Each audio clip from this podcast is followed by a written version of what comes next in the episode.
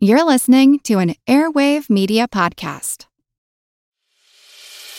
As a longtime foreign correspondent, I've worked in lots of places, but nowhere as important to the world as China. I'm Jane Perlez, former Beijing bureau chief for the New York Times.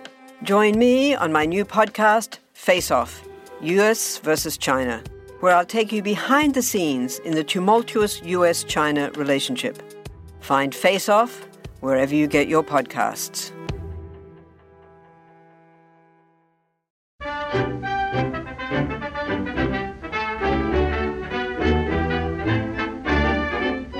Hello, and welcome to the 29th incarnation of the Attaboy Clarence podcast.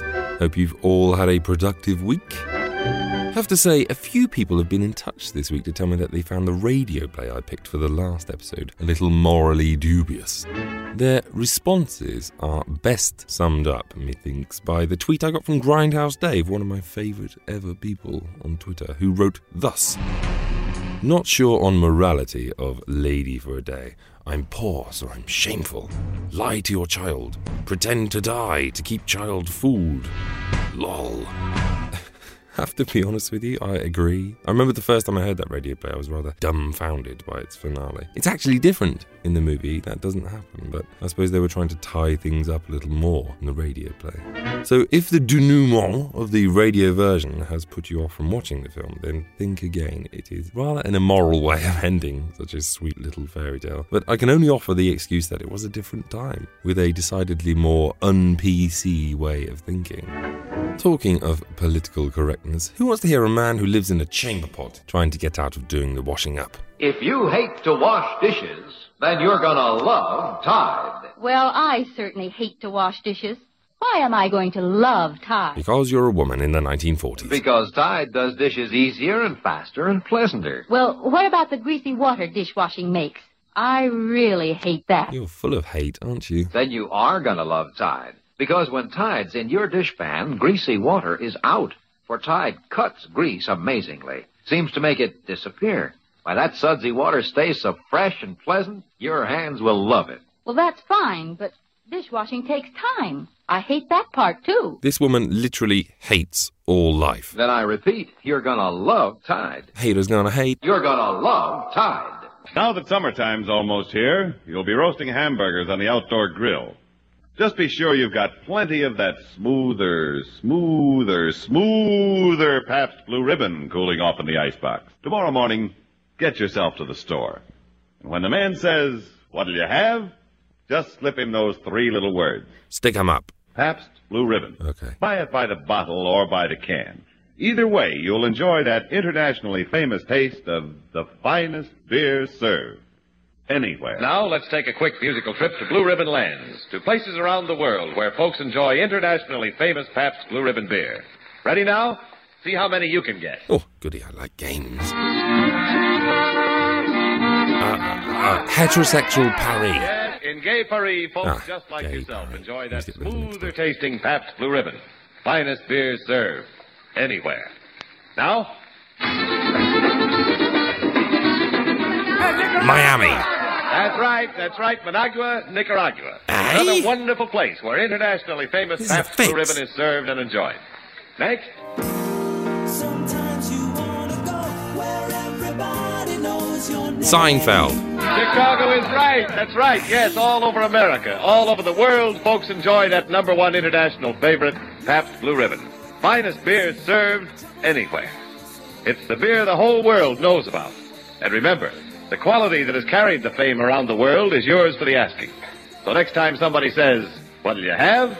Give them the world's best answer. You have failed, monk. That's smoother, Smoother. smoother, Hoover. smoother, Groover. Smoother, Boozer. smoother, Cougar. smoother. Out. Maneuver. Pabst Blue Ribbon beer. Damn, I'm thirsty now.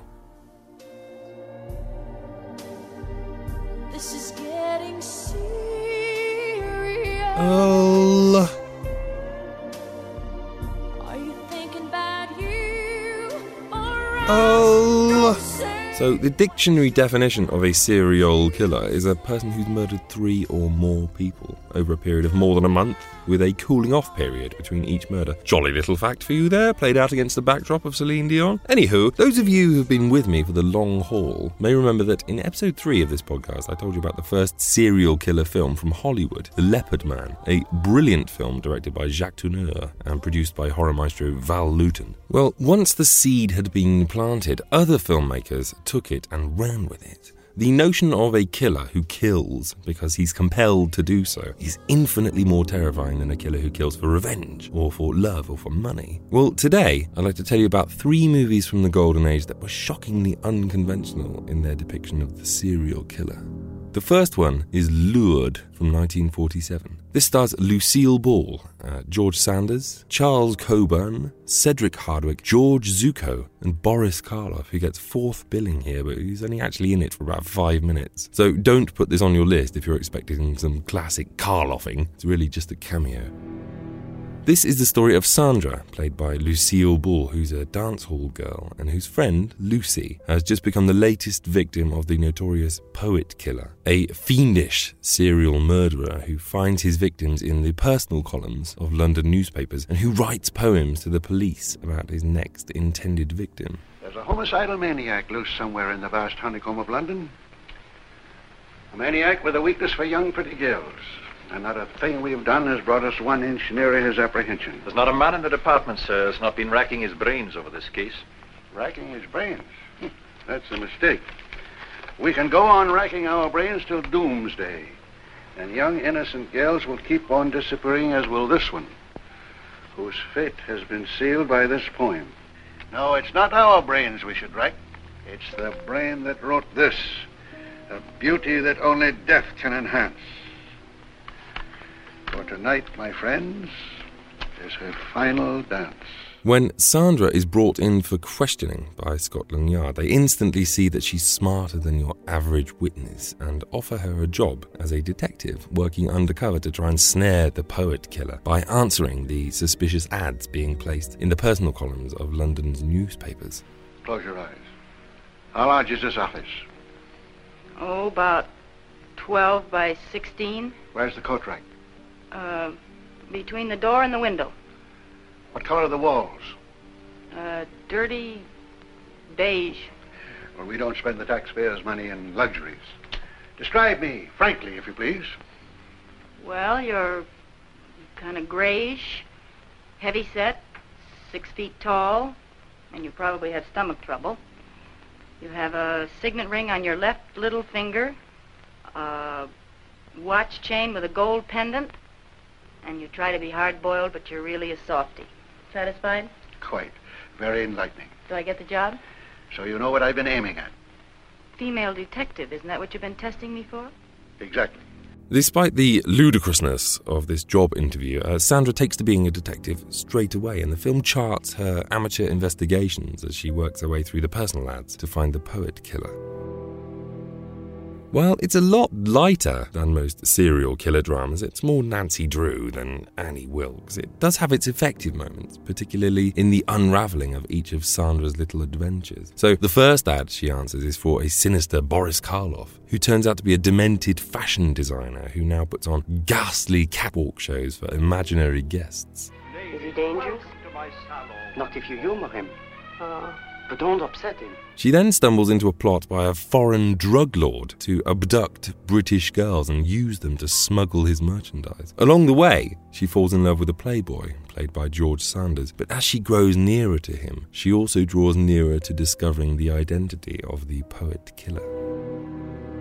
It's a fun little film with a great cast, including a brilliant turn by George Zucco, who finally gets to play the hero here as Barrett, a detective who's sent to protect Sandra and seems to keep rescuing her at exactly the right moment. It's a little uneven in tone. It can't seem to decide if it's a romantic comedy or a mystery or a psycho killer thriller, but it certainly succeeds as a cinematic oddity. And it's always fun to see Boris Karloff and George Zucco in something other than a universal horror.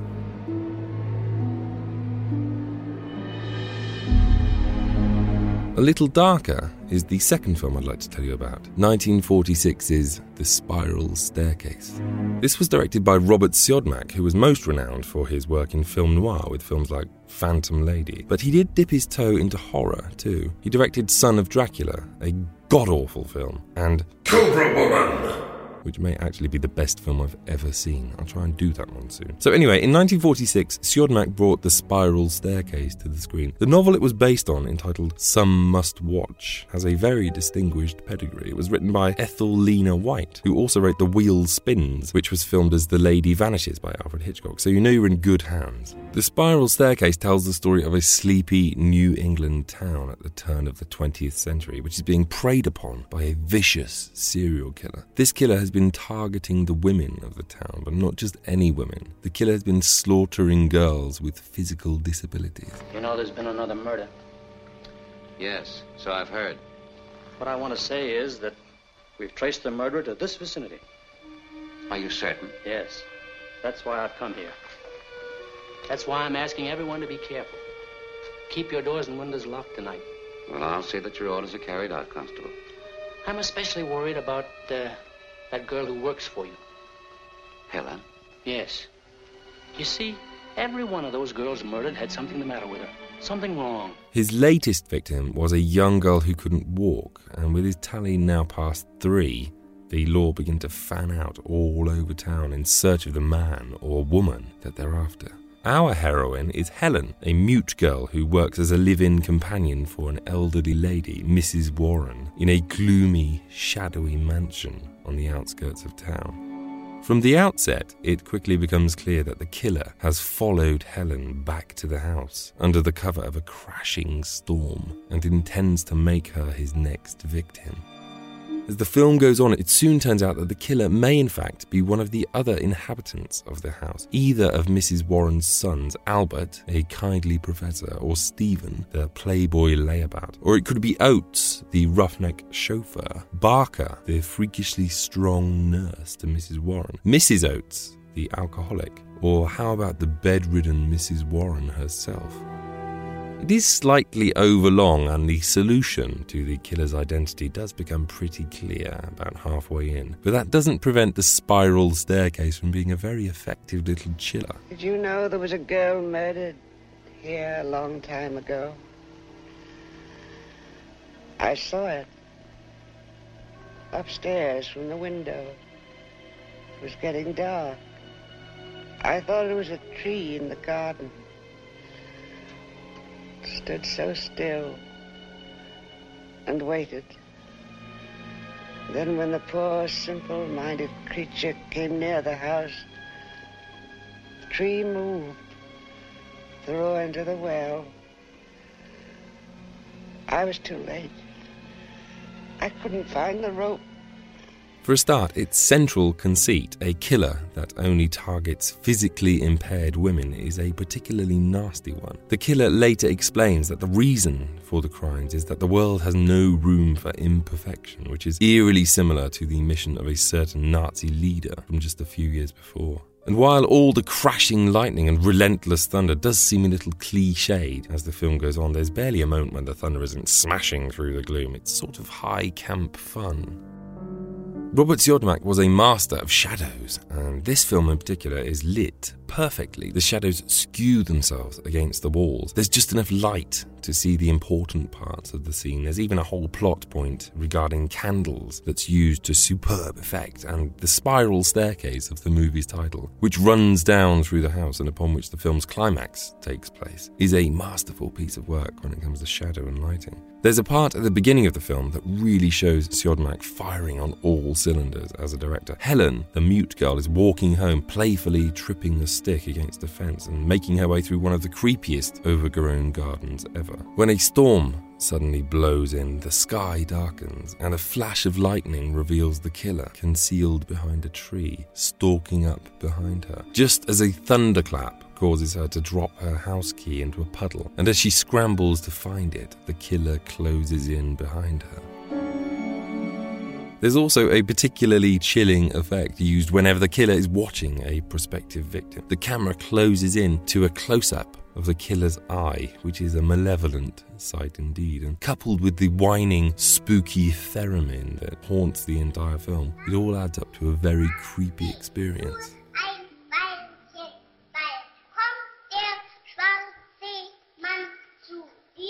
The last film I'd like to tell you about is the darkest of the three.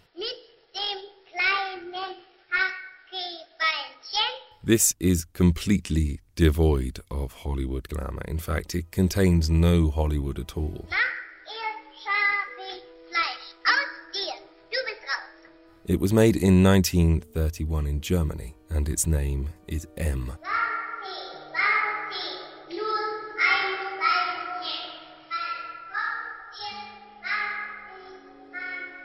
This was director Fritz Lang's first sound film, and it still stands today as one of cinema's most terrifying glimpses behind the eyes of a serial killer.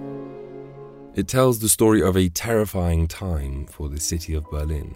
Their children are being lured away by a perverted killer and murdered. The police have no clues and the public demands action. Scenes of mob violence have begun to spring up around the city, and in desperation, the police decide that they must be seen to be doing something and lead a series of raids on well known criminal hangouts, herding as many of Berlin's felons into custody as they can.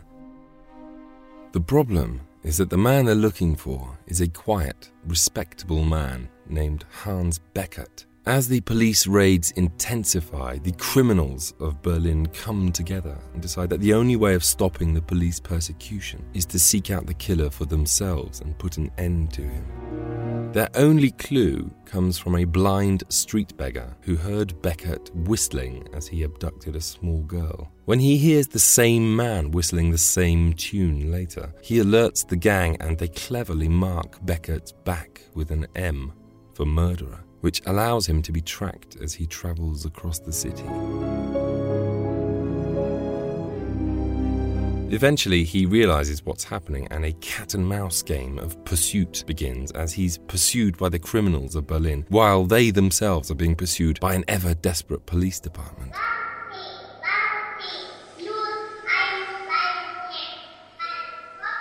The film opens with a horrifying scene.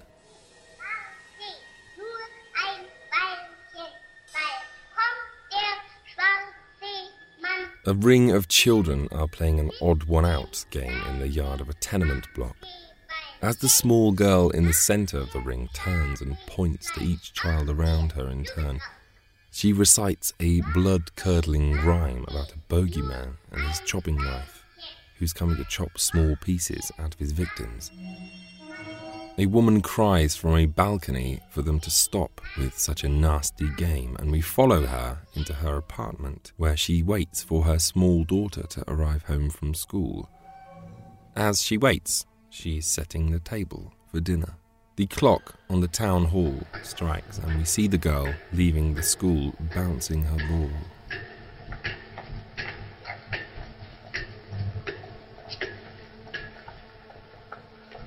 She reaches a pillar which features a poster appealing for information about the murderer, and she stops to bounce her ball on it when a shadow appears and asks her name. Wie heißt du denn? Elsie Beckmann. We then cut back to the mother who hears the thundering of children's feet on the stairs outside her door. Relieved, she opens the door, but the feet don't belong to Elsie, her daughter. They belong to two other children who run past and up the stairs. Anxiously, she looks down the stairs.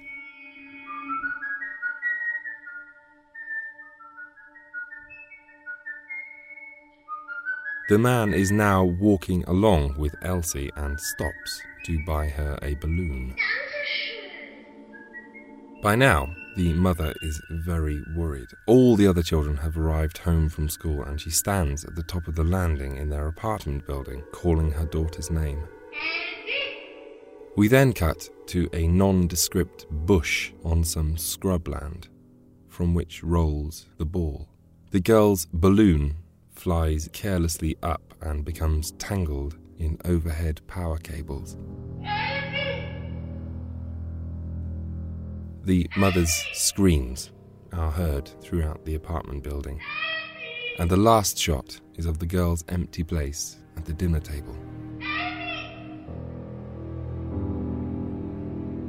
M is a hard sell, really. It's sometimes difficult enough to sell someone on the idea of watching a film in black and white. I'm sure you all know people who will immediately refuse to watch a film in monochrome, which instantly removes a giant swathe of film history and entertainment from their lives. Crazy, really. Consider how difficult it is then to try and get someone to watch a black and white film in German with English subtitles and dealing with a child murderer. Trust me, it isn't easy. But those that do take you up on the offer, as I'm hoping you will, are rewarded with one of the most chilling, most horrifying, most heartbreakingly poignant, blackly comic, gut wrenchingly tense films in all of cinema. There are no two ways about it. M is a magnetically powerful experience. Firstly, for someone new to the art of marrying sound to film, Fritz Lang's direction and imagination is breathtaking. For long periods of the film, there is no dialogue, and the story is told with some startling visuals. But when sound does enter into the film, it's used in an incredibly inventive way. You have a mother's voice ringing out over shots of empty playgrounds, the recurring motif of the murderer's whistle, the faint scratches of a man trying to escape from a locked room. All quite conventional, right? The thing is that when you put these tools into the hands of a man who had, for the previous 13 years, told stories on screen without sound at all, you are enhancing the skills of an already established master. It's like giving anabolic steroids to an Olympic champion. Secondly, Peter Lorre's performance as Hans Beckert is quite extraordinary. Very much like Christoph Waltz, he was actually a comic actor before he made this, and Fritz Lang obviously saw something in him that others weren't seeing. He is nausea inducing, sympathetic, charming, horrifying, and repellent all at once. His final scene, where he hysterically tries to explain his compulsion to kill to the mothers of his victims, will scar and bewilder you with its ferocity. It is a mind blowing achievement in acting. So much more could be said about this film. The two investigations that take place, one by the police, who actually succeed, but who are beaten to the punch by the criminals that they've been persecuting.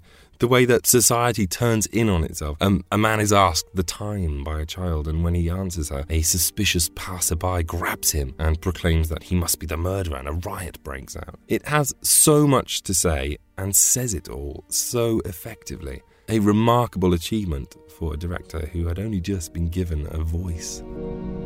Anyway, see for yourself just what an amazing piece of storytelling it is. It's this week's Film Club choice, so go to attaboyclarence.com and check it out.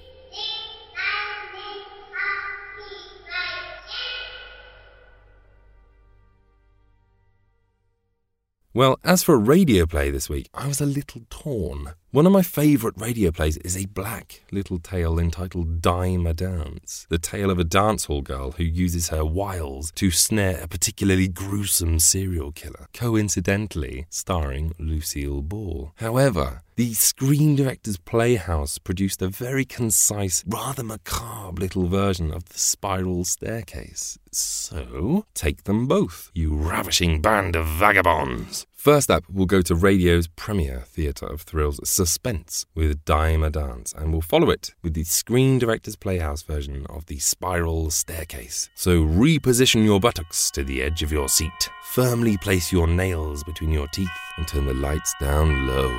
Roma Wines present Suspense.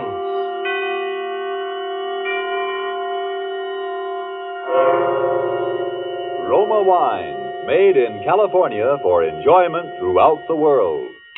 Salud. Uh, your health, senor. Roma Wines toast the world. The wine for your table is Roma Wine, made in California for enjoyment throughout the world. This is the man in black, here for the Roma Wine Company of Fresno, California, to introduce this weekly half hour of Suspense. Tonight in Hollywood, Roma Wines bring you the MGM star, Miss Lucille Ball. The suspense play which stars Miss Ball, which is produced and directed by William Spier, is called Dime a Dance.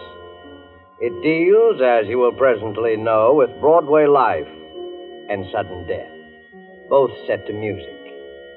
And so with Dime a Dance and with the performance of Lucille Ball as a red haired young lady named Ginger Allen, Roma Wines again hope to keep you in suspense. Have you ever danced with a murderer? Doesn't cost any more for the extra thrill. It's only a dime. How could I do it, you say? I had to, to save my own life. I'm a taxi dancer from the Joyland Palace. One of the places just off Broadway in the 40s, you know the kind of place. Second rate dance bands like Frankie Froman's 15 Frolickers. I was late to work that night. I ran down Broadway, scrambling through the crowd to the entrance of the Joyland. Fifty beautiful girls upstairs, boys. Come in and count them yourself. No admission, ten cents a dance. Come in, we're just getting started. The music is the very. Hello, Max.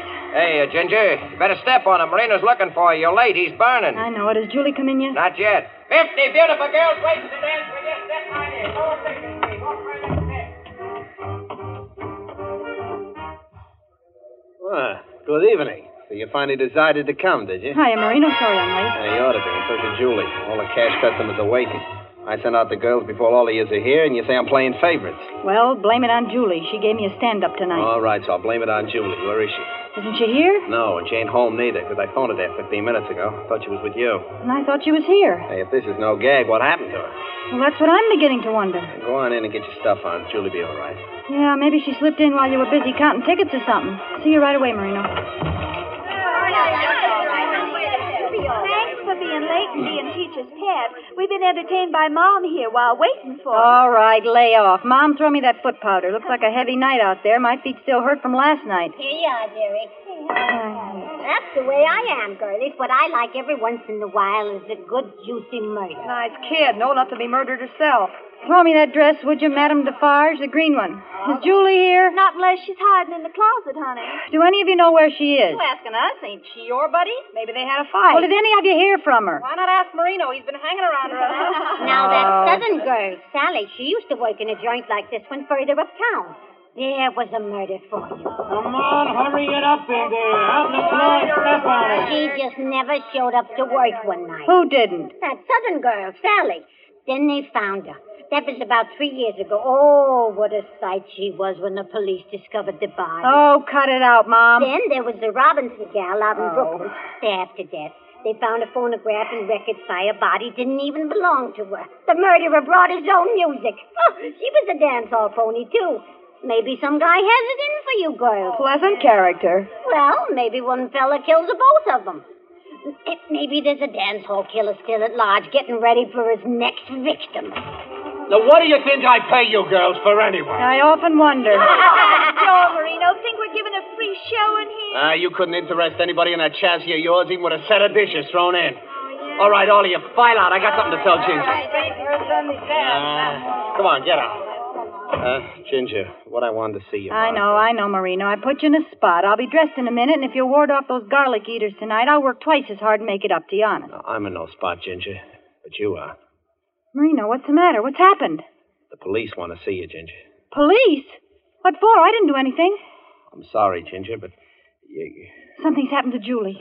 that's what the police want to see you by. Julie's dead. Dead? Murdered.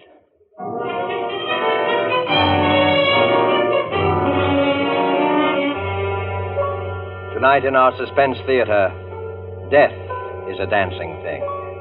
Roma Wines is bringing you Lucille Ball, a star of suspense, in the Cornell Woolrich story, Dime a Dance.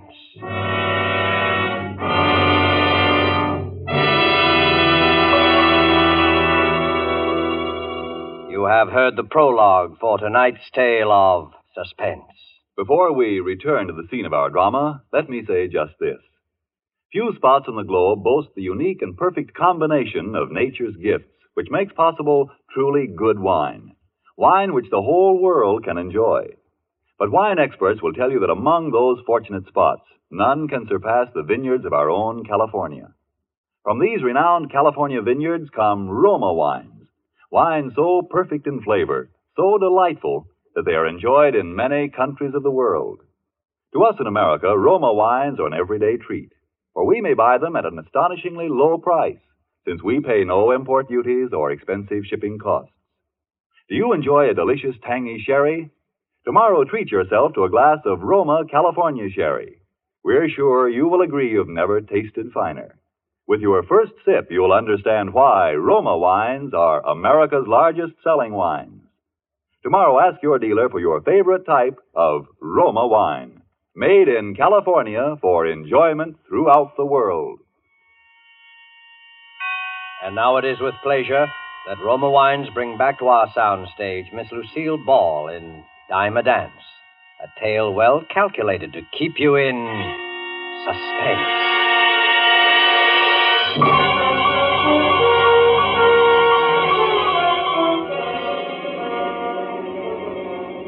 All the way over in that police car with those two flat feet from homicide, I could see Marino's face when he said murdered. Poor Marino. We got out and walked up to the third floor of the building, to Julie's room. Marino never said a word. All right, sister, in here. Is is she is she still in there? No, you won't have to look at her. Oh. How did it happen? Strangled. Why didn't she yell out? There were plenty of people around. Now, look, Ginger, we're asking the questions. Oh. Yeah, but since you raise it, we figured the person who could get close enough to kill her was someone she felt safe with. Ah, she was murdered by someone she trusted, by a friend. Well, I was the only friend she had. Yeah, so they tell us. Unless she had a boyfriend. And who was her boyfriend? Yeah. If she was strangled, where did all the blood come from? Flatfoot didn't answer Marino. He shut up all at once, as if he didn't have the heart to tell us the rest of it. His eyes gave him away, though. I got the whole score just following his gaze around the room. First, he looked at the little phonograph. By using bamboo needles, she could play it late at night. Soft, you know, so no one could hear it. The needle was worn down halfway, all all shredded as though it had been played over and over.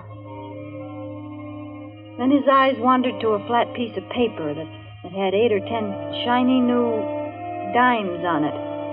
Some had little brown flecks on them.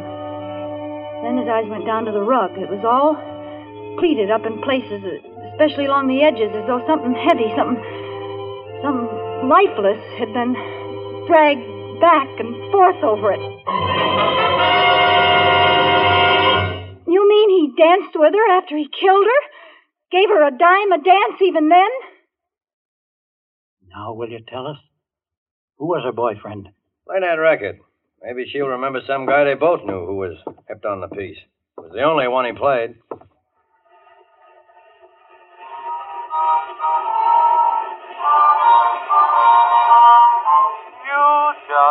Must die for. Turn it off! Stop it! Stop that music! That wasn't hers. She never had that record. Poor butterfly. She hated it. She couldn't stand it. Someone brought that record here with him. Sure, someone did. Maybe her boyfriend sort It of. was no boyfriend. It was someone who waited for her in that room in the dark and killed her before she could scream. It was the same madman who killed those two other dance hall girls. He pays a dime a dance. A dime a dance whether you're alive or dead.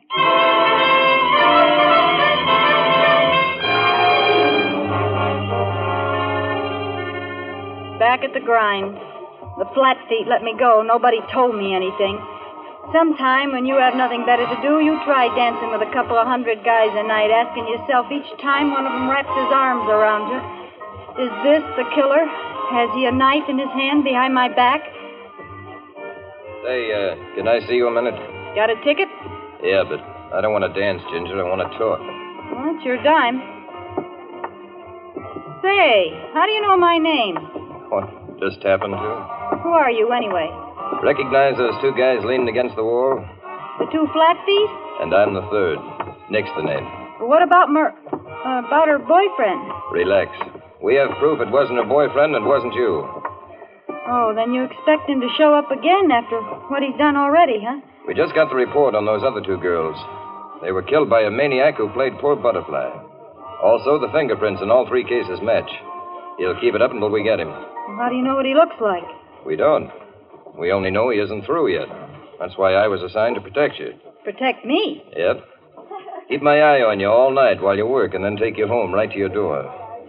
Uh, Marino knows about the other two dicks, but no one knows about me. Fact is, headquarters told me not to tell even you. Then why did you? I just saw how touchy you are. I don't want you to misunderstand my intentions. Well, what if someone asks me who you are? Uh, say I'm your new boyfriend. Oh, don't get smart. I never had a boyfriend. Good, now you've got one. Oh, 35 girls on this musical chain gang. Why do you pick on me? Because we found out one more thing about the killer's habits. The two girls that were murdered before Julie both had red hair. Julie had red hair. Yeah. And so have you, baby.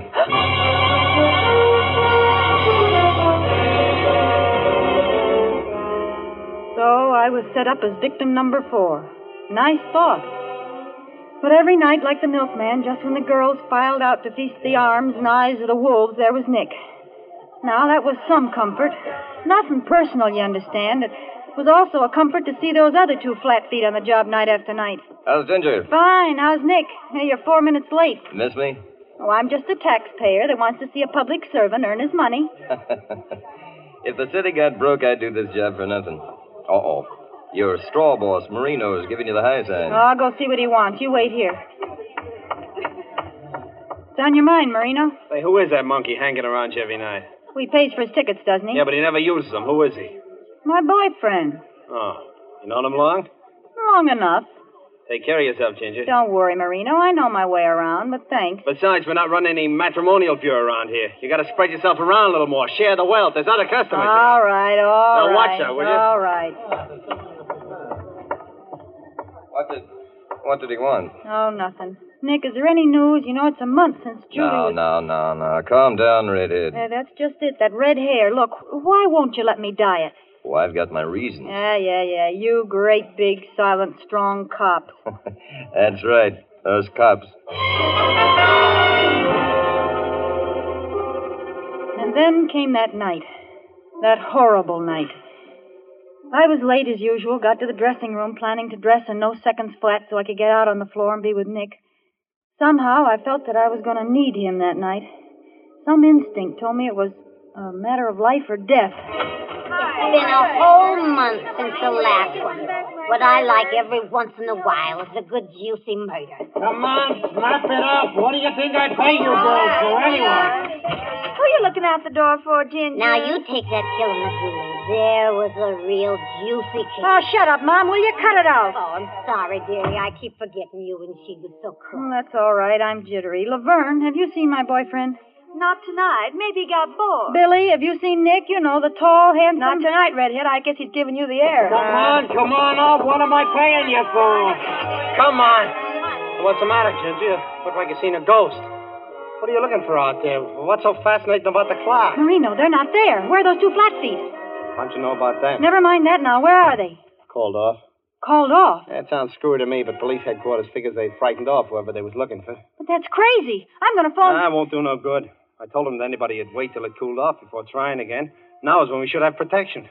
Well, come on, get out on the floor. Come on, Ollie, out on the floor. All right, I'll be out in a second. Really, I will, Marino. Laverne. Yes, As honey. As soon as Nick comes in, tell him to come right here. Tell him to tap on the door, will you? Sure enough, sugar.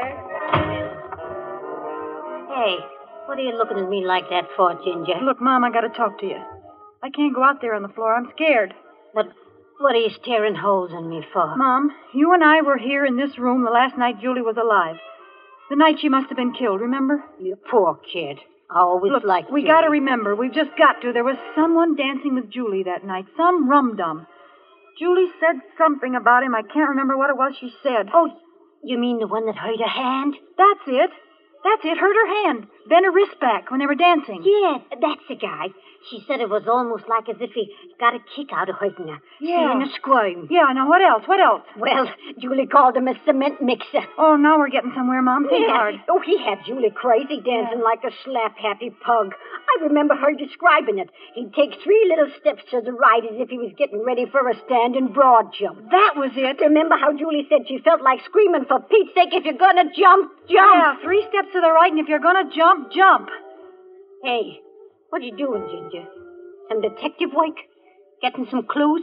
You know who we're talking about, Mom? The killer. Yeah. Oh! If he enjoyed hurting her like that m- as when she was still alive, he'd enjoy dancing with her after she was dead. Oh, he's worse than prune face. Why, that's. There's someone I gotta tell this to right away. Oh, where the. Nick! See you later, Mom. Hey, how's Ginger? Oh, Nick. How's Nick? Are you trembling? Sure, it's me. Why not? I thought you were called off the case. We were. Then what are you doing here? Habit. Do you mind? No, you dumb ape. I don't mind. Boy, how I don't mind. And uh, as long as it isn't duty anymore, do you mind if I do something to you that I've wanted to do for days? Well, it depends. I want to take you in my arms. All right, take me in your arms and dance.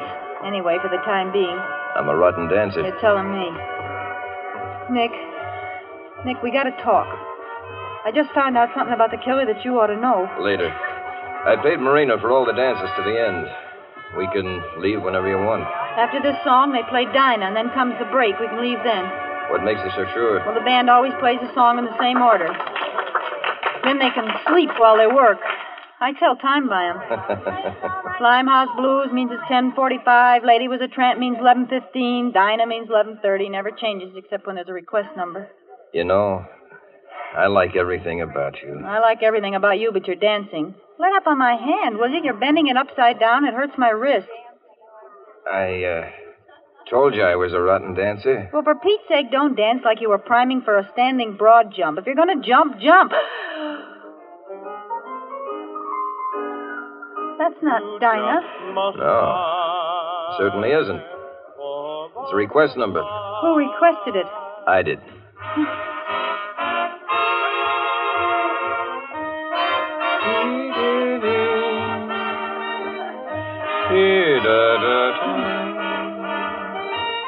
What's the matter, baby? I look sick. I, I, I, I I feel just awful. I, I, I do feel sick.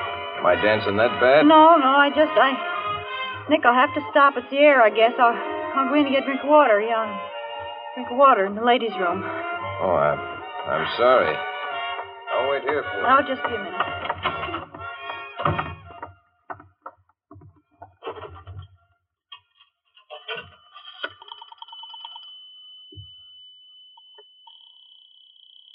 Operator. Operator, Operator, operator, give me the police department, homicide squad. police department homicide right away. Homicide.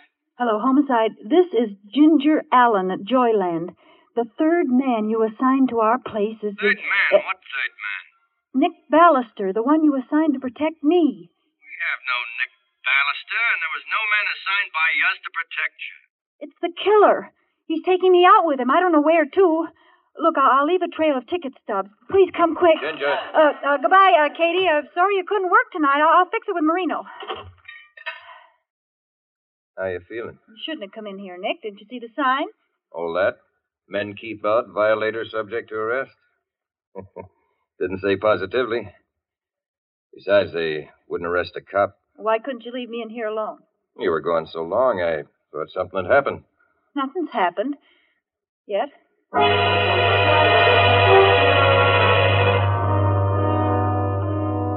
Don't ask me how, but I kept up a patter while we walked. All my brains were in my right hand to clutch those ticket stubs in my coat pocket. I kept dropping those stubs, making sure he didn't see. I tried to stay on the bright streets, but he led me to the lonely ones. The one we were on now was like a graveyard. No lights, no people. Suddenly, I felt my blood run cold. My fingers in that right hand pocket fished around like a drowning man clutching for straws. The last ticket stub was gone. Ginger, Yes, Nick? I'm uh, I'm hungry. Would you like some chop suey? Like it? Oh, I'd love it. He ate that chop suey with an appetite, like a guy who had work to do. Work he was going to enjoy. I side sneaked a glance at the jukebox without turning my head, you know, just my eyes. What a relief. All kinds of songs, but no poor butterfly. Nick was beginning to act nervous. He'd guzzle a cup of tea, pour another, keep looking over his shoulder like he was worried somebody might be following us. Then he'd grin like he used to and reach over for my hand. He pressed my fingers till they hurt. Hard, like he never pressed them before. I guess I guess he couldn't wait. And suddenly he stood up. Ask the waiter for the check, Ginger. I'm just going to wash my hands. Then it's time we left. Hmm. Waiter, waiter, quick. Yes, he will. What will it be? I'm leaving. When my boyfriend comes out, tell him you think I went back to the, the, the powder room. A gag, you know, he's a deadbeat. I want to shake him. Maybe don't understand. Marino, how did you get here? Mom told me, and I followed your ticket stubs. He almost saw me. Come on, quick. Marino, thank heaven you got here. Hurry up. Hmm. Marino, I, I can't run anymore. I'm, I won't last the block. You won't have to. There's a vacant house in the middle of the block. Here, inside. Fast. I think I see him coming. It's all dark in here. Well, no one lives here, that's why. Here, I'll light this searchlight. Yeah. There's a stairway leading upstairs. Oh. Go ahead. Now watch it. Now don't trip. Them Yeah. is broken. Mm. Now, through this door. Oh. Here's a candle and, and a match. There. Now we can see each other. and Wait. Do you think we're safe? We'll know in a few minutes. Oh, Marino. Good Oh, Tim. Shh, put out that candle. Now hide back there. I'll take care of him.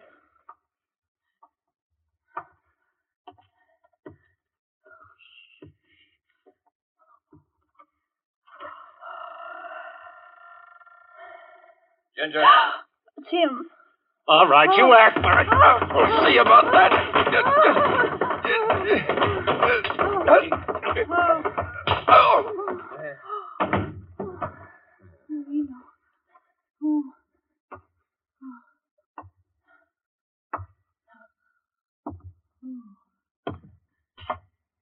Who is it? Who, who is it? Answer me. Answer me, please. Oh. Oh.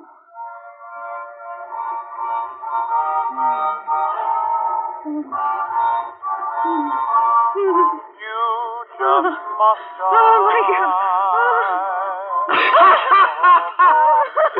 Oh, go on. Kill me. Get it over with. Oh, oh why did you stop the music? We danced from the beginning of the record. Marino. Yeah. Yeah, Muriel. You think you could hide from me with different names and different faces? Marino. Why do you call me Muriel? What are you doing? I'm Ginger, don't you remember? I'm Ginger Allen. Yeah, each time you tell me a different name, Muriel.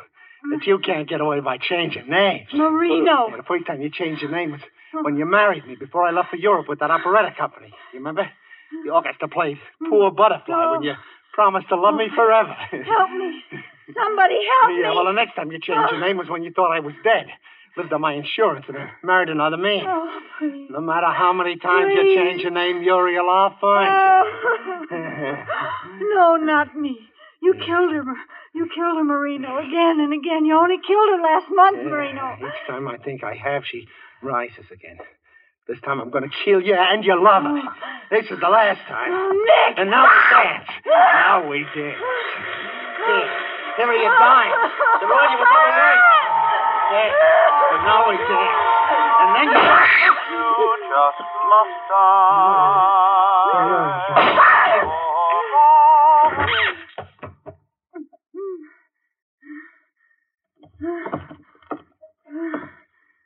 How's Ginger? Oh, Nick. Oh, Nick. I thought he killed you. I got an awfully hard head. Police will be here in just a minute. Oh, Nick. How do you fit into this? Headquarters never heard of you. They were instructed to say that in case you called. Well, what was the idea scaring me to death? Well, I figured Marino would follow Ginger and her boyfriend once he thought the police were off the case, and when he did, I had to have you thinking I was the killer, so you'd run off with him willingly. Why, you no good. It was the only way to find his hideout and the evidence we need the phonograph, the record, and the attempted murder. At my expense, you big piece of. Uh, another thing. How'd you know about dancing like a broad jumper and turning up my wrist? Oh, I listened outside the door to you and Mom talking about that in the dressing room tonight. Oh. Gave me a couple of neat pointers. Yeah. I put them together with poor butterfly so I could scare the daylights out of you. Oh, you did, too. I ought to ring your. Now, calm down. No wife of mine is going to have a red-headed temper. Wife of yours. You'll do anything to learn how to dance, won't you? yeah, it looks that way. No wonder you didn't want me to dye my hair. You wanted that nice premature gray color.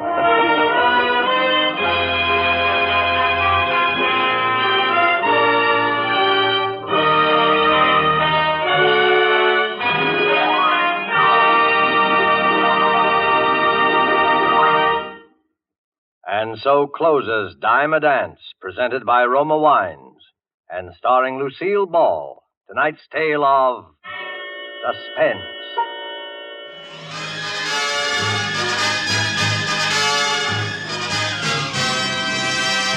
Screen Directors Playhouse, star Dorothy McGuire, production Spiral Staircase, director Robert Siodmak.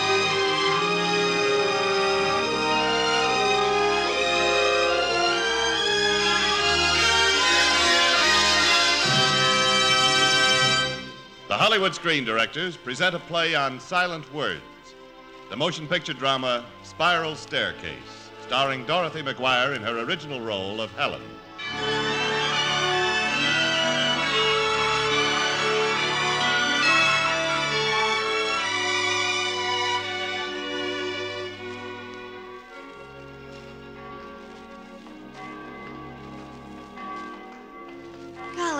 Sunday school is all right, but I wish they'd treat us like women. My golly. Mm, they make us skip the book of Ruth and the Song of Songs, which is Solomon's. Especially that. My golly, it's in the Bible. Oh, it's beautiful. My beloved spoke and said unto me, Rise up, my love, my fair one, and come away. For lo, the winter is past, the rain is over and gone. What's wrong with that, I'd like to know. Oh, it's beautiful. And St. Elmo. What's wrong reading St. Elmo? Now, if you ask me, I think that the. My golly, a fire on Sunday? Yes.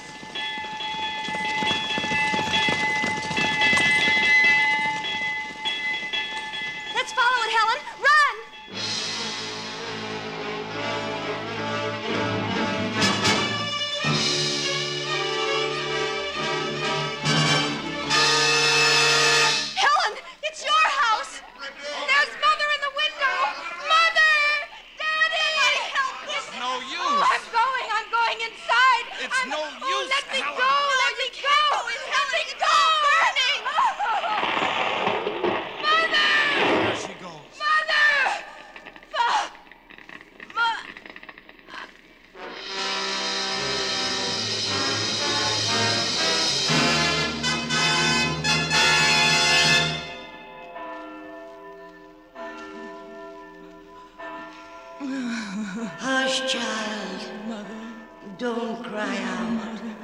Don't speak. There's no need to speak now. It's all over, my daughter. So hush. Hush. Hush.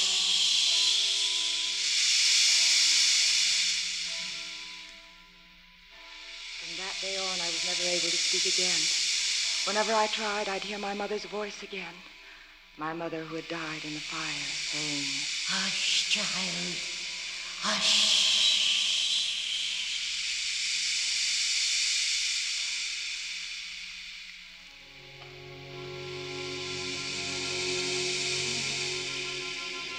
I could make people understand me with simple signs, a nod, a shake of my head, pad and pencil. Later, I left my hometown to take domestic work with the Warren family. Professor Albert Warren, his half brother Stephen, and his stepmother, Mrs. Warren. It was all I wanted.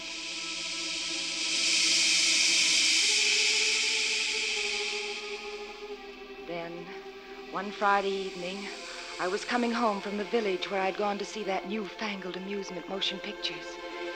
It was a bleak November dusk, and there'd been some mysterious excitement in town. Something quite terrible. I didn't know what.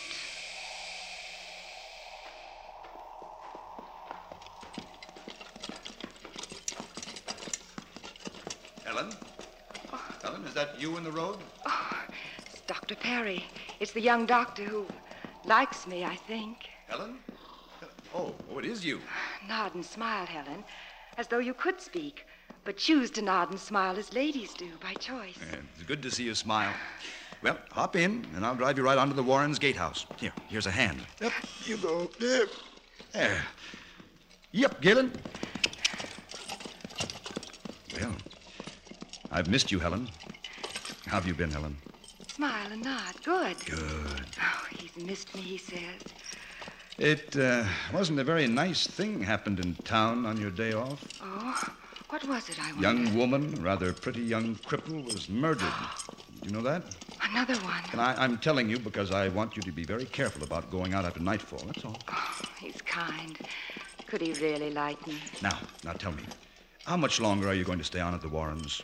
I know what he means. You know, you've got to make an effort to get back your voice, Helen. Oh, he mustn't. Oh, I know. Much rather I wouldn't talk about I it. would rather.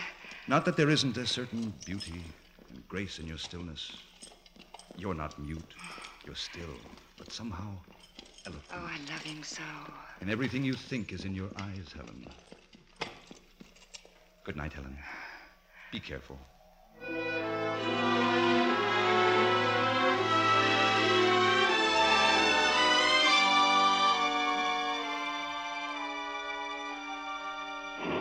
Thunder. Hurry.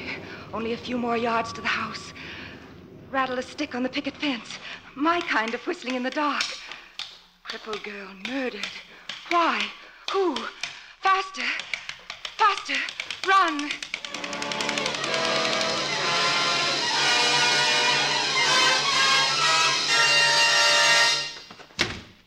Oh, oh, it's you, Helen. Professor Warren. He looks worried or angry. I'm glad you're here, Helen. I wonder if you'll go up to see my stepmother. She's feeling worse again. Thank you, Helen. Thank you.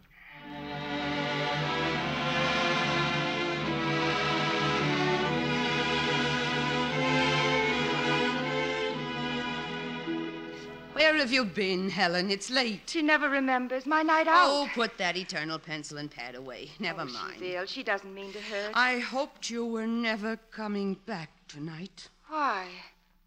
What can she mean? Helen, run away. If you know what's good for you, run away. What's she saying? Leave this house tonight. Helen, Mother. Oh, don't call me mother, Albert. The most shocking thing has happened in town. There's been another murder. Why, how would you know? Yes, how? How do you know, Albert? Well, the constable was just here. Very curious. I'm mentioning this in Helen's presence for good reasons. Every one of those murdered girls had some kind of affliction. Affliction. Yes, the servant girl had a bad scar. Second one was wrong in the head. This one limped. Albert, where is Stephen? Stephen? I... Has Stephen come in yet? Why? Answer me. No. Why? Because. He... There's the rain. He'll be drenched. That's why. I want Helen to be especially careful for the next few days. He's good, too. Kind and thoughtful and good. Helen, if you see anything at all outside this house that makes you suspicious, I want you to tell me. Yes, nod yes. Thank you. I have some dictation to give Blanche on my book. Remember what I told you, Helen. And don't trust anyone. Helen, pack your things and leave. Leave? No. Why? Where? Oh, no. Shake your head off if you like, but leave tomorrow. Meanwhile, there's a gun in my dresser. No, I'm afraid of oh, guns. stop shaking your head at me, girl. Stop contradicting me. You're in danger here. Do you want. It's an attack. Dr. Perry. Get me, Dr. Perry. Hurry.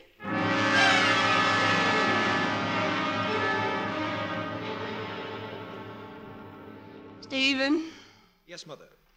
I just got in. Drenched. His shoes coated with mud. where's Dr. Perry? On the way, Mother. There's been another murder. Oh, has there? Oh, why didn't you stay in Paris? Don't you want me with you, Mother? Where were you tonight? If you must know, I must know, yes. She knows something. I, um. I was out walking with Blanche. No. Blanche, Professor Warren's secretary. They both love I think the professor will want to talk to you, Stephen. About the murder?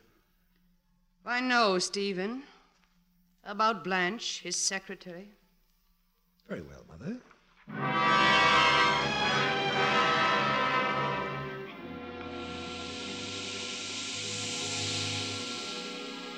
It's quiet now. We're waiting for Dr. Perry to arrive. Quiet now, but the professor and Stephen have had a dreadful quarrel about Blanche. She's very pretty and no afflictions, and so men quarrel over her. Stephen and the professor hate each other, and it's so terrible. Both, after all, had the same father. Dr. Perry.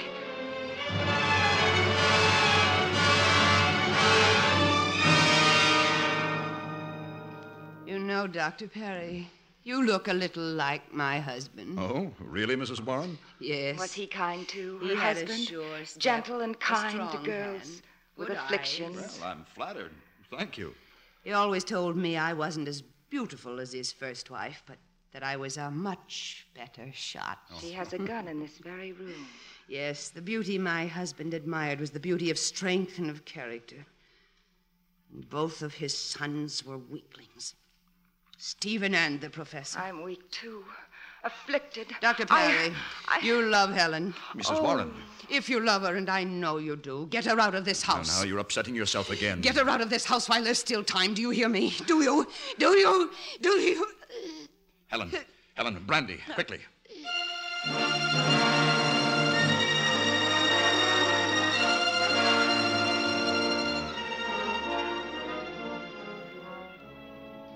Brandy, brandy. I've looked everywhere. None. None in the pantry, none in the closet. I'll run into the study to find Professor Warren.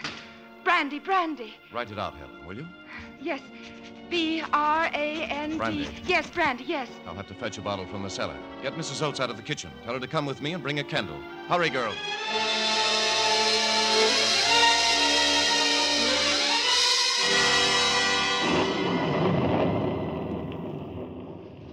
Mrs. Warren is resting again. Mrs. Oates is back in the kitchen in a stupor from the brandy she managed to steal when she went down into the wine cellar with Professor Warren. Blanche stays in her room. I wait in the parlor while Dr. Perry gives Professor Warren some instructions. Uh, Helen, Oh, Dr. Perry, looking so very tired. I, I want to talk to you. Oh, he mustn't apologize. Here, here, sit next to me here. oh, he mustn't sofa. try to explain that it was Mrs. Warren and not he who said he loves me. I understand. I've been thinking things over, Helen. Mrs. Warren is right. He says Mrs. Warren is right. You should come away with me tonight. Oh, he does love me. Stay at my mother's house until I take you to Boston to see a specialist. Oh, afflicted. Uh, uh, Helen, the Fabers on Pepper Street have an out of town guest, Betty Lindstrom. Betty Lindstrom. She went to Sunday school with you years ago. Sunday school. Betty Lindstrom.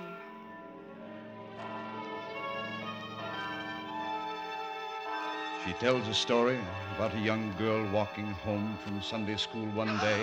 No. And when she wasn't far from home, she heard a fire engine rushing down the street. It was her own home, wrapped in flames, her mother and father trapped inside.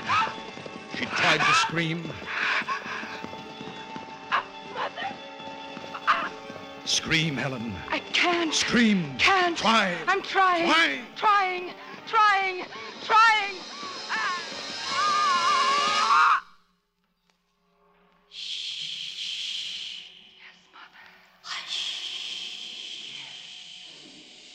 Helen, you can speak. Speak.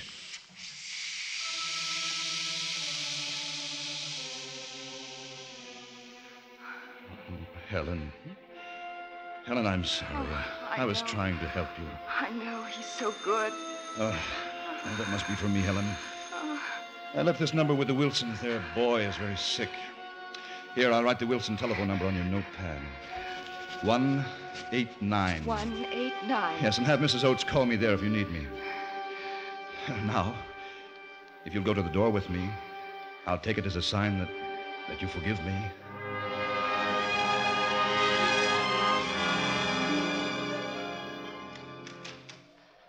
Ah, it's a wretched night. But the rain's over. Nod, yes. Smile, Helen, please. Smile. That's better. Thank you. Thank me. Now, be sure and lock the door, won't you? And don't open it for anyone but me. But before he went, Good night, Helen. he kissed me.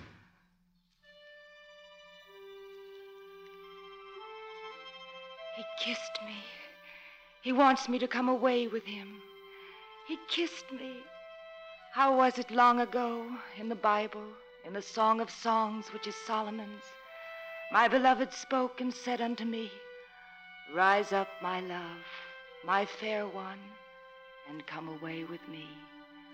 For lo, the winter is past. It's a Wretched night. But the rain's over. The rain is over and gone. The flowers appear on the earth, and the time of singing is come. Arise, my love, and let me see thy countenance. He loves me. Let me see thy He countenance. He loves me. Let me hear thy voice. Voice. For sweet, sweet is thy voice, and thy countenance is comely. Voice. Let me hear thy voice. Let me hear thy voice. Let me hear thy voice. Hush, daughter. Hush. Hush. Are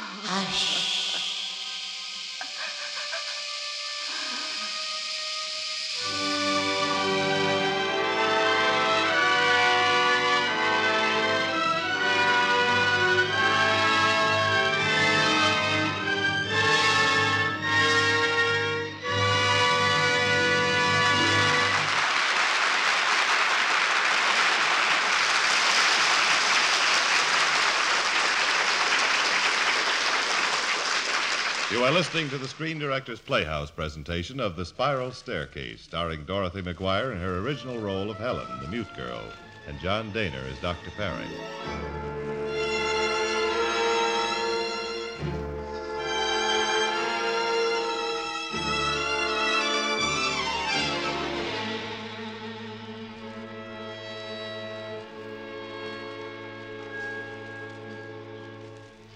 Dr. Perry has been gone almost an hour, and now a second bitter quarrel in the house. Stephen in Blanche's room next to mine, raising their voices. Blanche crying, Stephen taunting her, laughing at Find her her. in my room, especially the professor. Crying, my dear Blanche, makes no impression on me whatever. I like to see women cry. It makes me feel so superior. I'm not going on with you anymore, Stephen. We can't hide our feelings from the professor any longer. And just why should we hide our feelings from my stepbrother? Oh, I forget you did have a certain interest in him. You are a pig. Now, Blanche. Get out. I'm leaving tonight. The better to wash my hands of you. As you wish, Blanche. But you'll regret this. I honestly think you're going to regret this most seriously. Blanche has left her room and gone down to get her suitcases out of the cellar. I'd be afraid to go down there alone. It's very dark in the cellar. There's a spiral staircase that goes round and round into the dust and the damp and the darkness, round and round into darkness. Oh, I'm sorry if I disturbed you, Helen. Do you know where Blanche is? Isn't she up from the cellar yet? Helen, I'm speaking to you. Will you please find Blanche? I want her to take some dictation in my study. At once.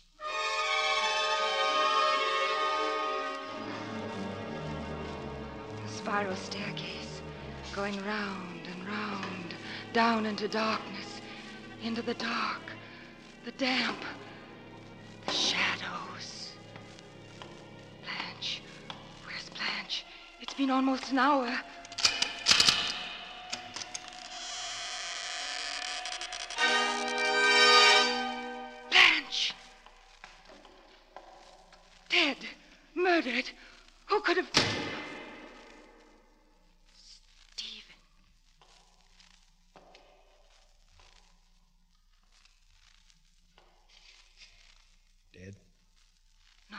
Yes, nod, yes, yes, yes, All dead, right, yes. All right.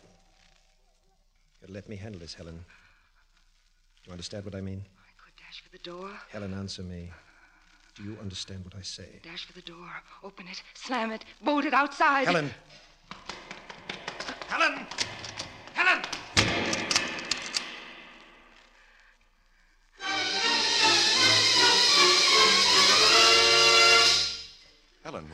You're terrified. Pencil, lost pencil, pencil. Are you trying to.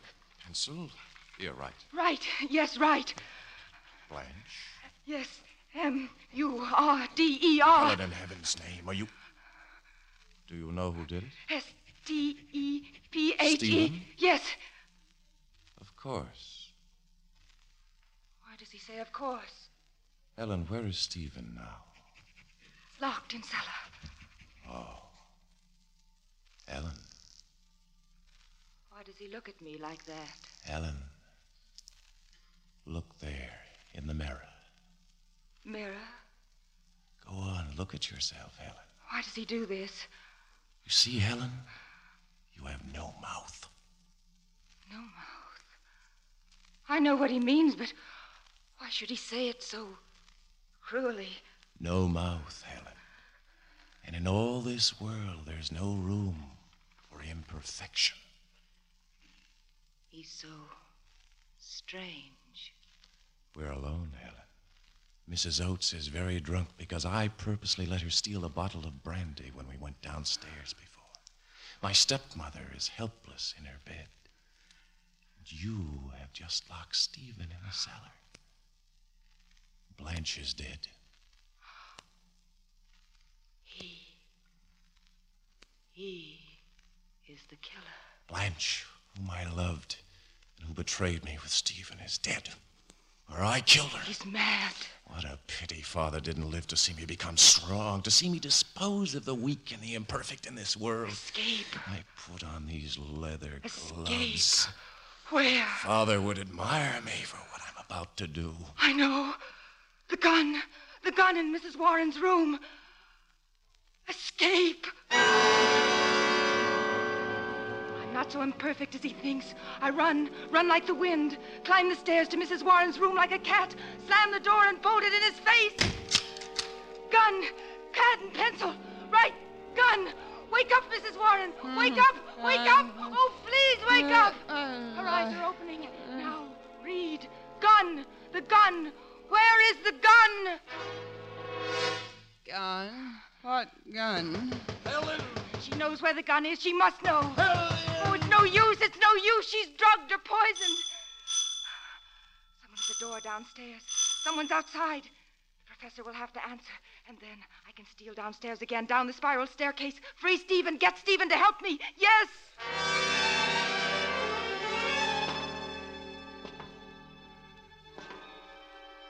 Round and down, down and round, into the darkness, into the shadows. Softly, soft. A foot.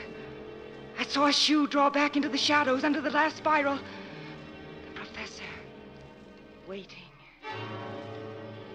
Turn. Softly. Go back. Softly. Step. Step. Step. And run!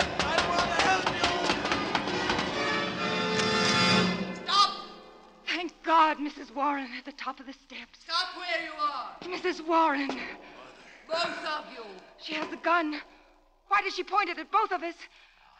Mother? No, only your stepmother, whom your father always taught never to waste a single shot.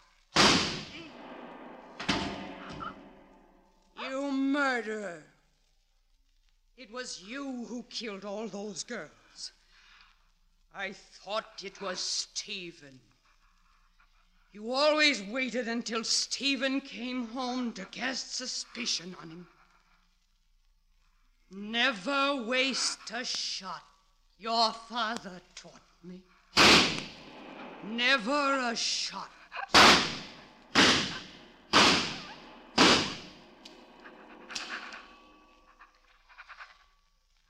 Helen, girl. Better get me Dr. Perry.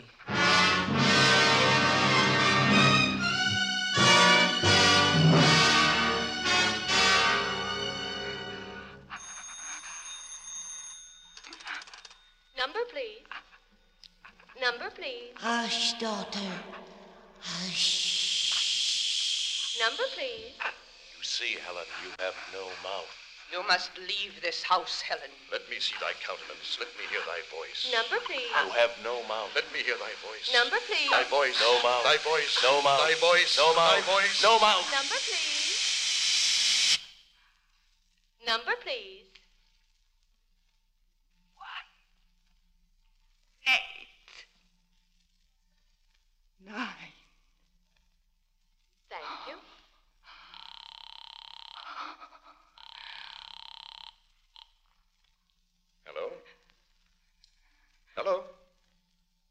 Doctor. Perry, This is Dr. Perry. Who is this? it's me. Who? Helen. Helen. Oh, Helen, darling, what's happened? What? Wait, I'm coming right over. Darling. He said, darling.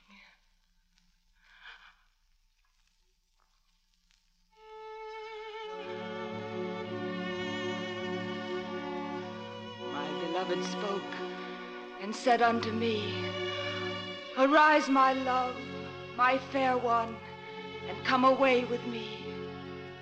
Arise, and let me hear thy voice.